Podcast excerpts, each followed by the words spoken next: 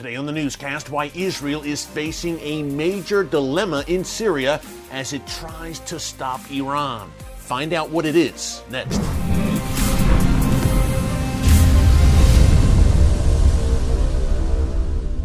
Hey folks, Erick Stakelbeck here. Welcome to the Watchman Newscast. Earlier this week, the Iranian regime revealed an underground airbase to the world.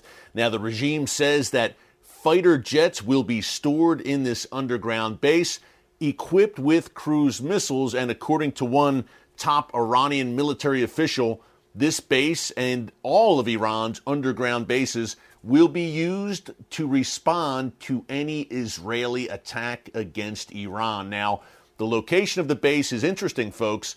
The city of Isfahan in central Iran. Now, if you watch the newscast on a regular basis, that name may ring a bell. We reported late last month that there was a drone attack against an Iranian military facility inside Isfahan. Now, the Iranian regime is blaming Israel for this drone attack. Israel has said nothing about it, but definitely a strategic move by the regime to debut this underground air base in an Iranian city which was which was recently targeted and also to levy threats against Israel uh, in the process. Now, some of those fighter jets, which may be stored in this brand new underground air base, may very well be Russian fighter jets. As we reported recently on the newscast, by next month, by March, Russia is set to deliver 24 at least fighter jets to Iran. So Iran clearly looking to bolster, number one, bolster its Air Force, but number two, continue to bolster its relationship with Russia.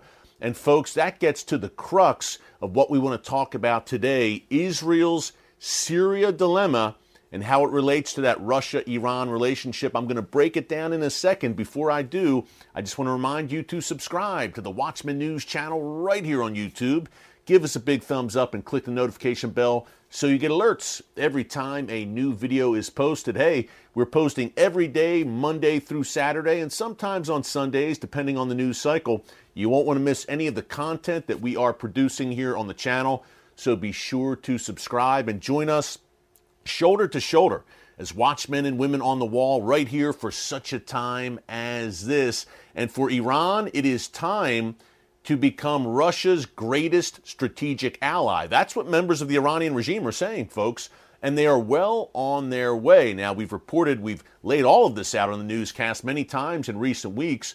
I mentioned Russia supplying Iran with fighter jets. You know very well, if you watch us on a regular basis, that Iran is supplying Russia with thousands of drones to be used to attack infrastructure in Ukraine. There was just a report this morning that Iran is trying to make these drones even more lethal, perhaps increase the explosive payload so they cause even more damage in Ukraine. There are also ties between Russia and Iran when it comes to their banking systems and greater integration there, folks. Long story short, Russia and Iran, the relationship, it's growing in literally every area. And that's not good news for Israel, clearly. And that brings us to the Syria dilemma that I mentioned in the title of today's newscast. Now, obviously, Israel has gone to great lengths to push Iran back in Syria, carrying out hundreds, if not more, airstrikes against Iranian and Hezbollah targets over the past decade plus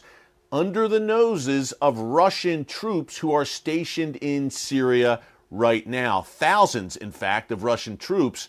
Remember, Russia is closely aligned with Iran in general, as I just laid out, but also on the battlefields of Syria, where Russian soldiers, since 2015, have been shoulder to shoulder alongside Iran and Hezbollah, openly aligned with Israel's greatest enemies. That should give Israel pause, number one. But I've mentioned many times the quid pro quo between Russia and Iran. Iran is not supplying Russia with those drones, potentially ballistic missiles as well, by the way, and getting nothing in return. The fighter jets, that's one piece of this, but you have to think that Iran is pressuring Russia to stop Israeli action in Syria, aka shut the airspace over Syria so Israeli fighter jets no longer have freedom of movement. Israel has played kind of a delicate or walked a delicate fine line between Russia and Ukraine, not coming out too forcefully behind Ukraine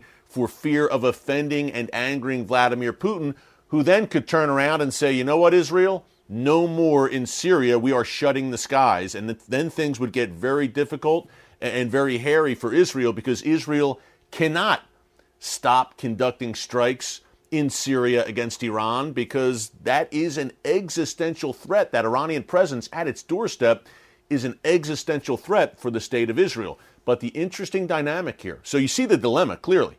But the interesting wrinkle now, we reported earlier this week, is that Israel's foreign minister Eli Cohen is set to travel to Ukraine apparently in the coming days and it is the highest ranking Israeli official to visit Ukraine since the war broke out. Actually, the highest ranking official from any Middle Eastern nation to visit Ukraine since the war commenced in February 2022. Ukraine has a list of demands, apparently, that they want a $500 million loan from Israel. They want Israel to openly condemn the Russian invasion. Perhaps they even want some Iron Dome missile defense technology from Israel. It remains to be seen if Israel is willing to go that route. But I think there is something deeper at work here, folks. I think Israel could be sending Russia a message here saying, hey, you are in bed, quite literally, with our greatest enemies, chief among them Iran. Iran wants to wipe us off the map, yet you are shoulder to shoulder with the Iranian regime. You know they are committed to our destruction, yet you are aligning ever more closely with them on a daily basis, Russia. Guess what? Israel may be saying, okay, if you want to play that game, two can play that game. We'll throw more support behind your enemy, Ukraine, who you're at war with right now. So I think there is some uh, geopolitical chess pieces moving right now, and Israel says, hey, hey, Russia, Two can play that game. You're aligned with Iran, the Assad regime, Hezbollah, and Hamas are, again, our greatest enemies in the world, one and all, committed to our destruction. Vladimir Putin, you're aligned with them? Well, maybe we should kind of get behind Ukraine a little bit more, a little bit more openly to send you a message. Folks, this is how the game is played on the international stage, and we're seeing it right now. But the dilemma comes when Israel has to operate in Syria. Russia perhaps sees Israel, sees Eli Cohen, the foreign minister, visiting Ukraine, and Russia perhaps says, We don't like this. Israel, we don't like this very much that you paid this visit to Ukraine in front of the eyes of the world. It made us look bad, and maybe, just maybe, and we've got our friends in Tehran pressuring us anyway, so maybe, just maybe, we close that airspace to send you a message in Syria. Folks, I've said it many times in recent weeks when it comes to Israel, Russia, the unraveling of those ties, the plot thickens. And the prophetic implications, obviously, the book of Ezekiel, chapters 38, 39, the war of Gog and Magog. Funny name, I know, but it's a name you should know. We've talked about that a bunch, including on yesterday's live stream. If you missed it, just check it out here in our archives under newscast. Again, the chess pieces, prophetic chess pieces, are moving on the board rapidly, and the dilemma is there, and it will only increase, I believe, in the days to come for Israel. So we'll see how they handle that. A lot going on, folks, in the world's most volatile and strategic region, the Middle East. This is your one stop shop for breaking down all of the chaos and all the good things, too, and the way God is moving in the region, and most importantly, how it affects you, no matter where you live. Thanks for joining us here today on the Watchman Newscast. Until tomorrow, God bless you. And remember, never hold your peace.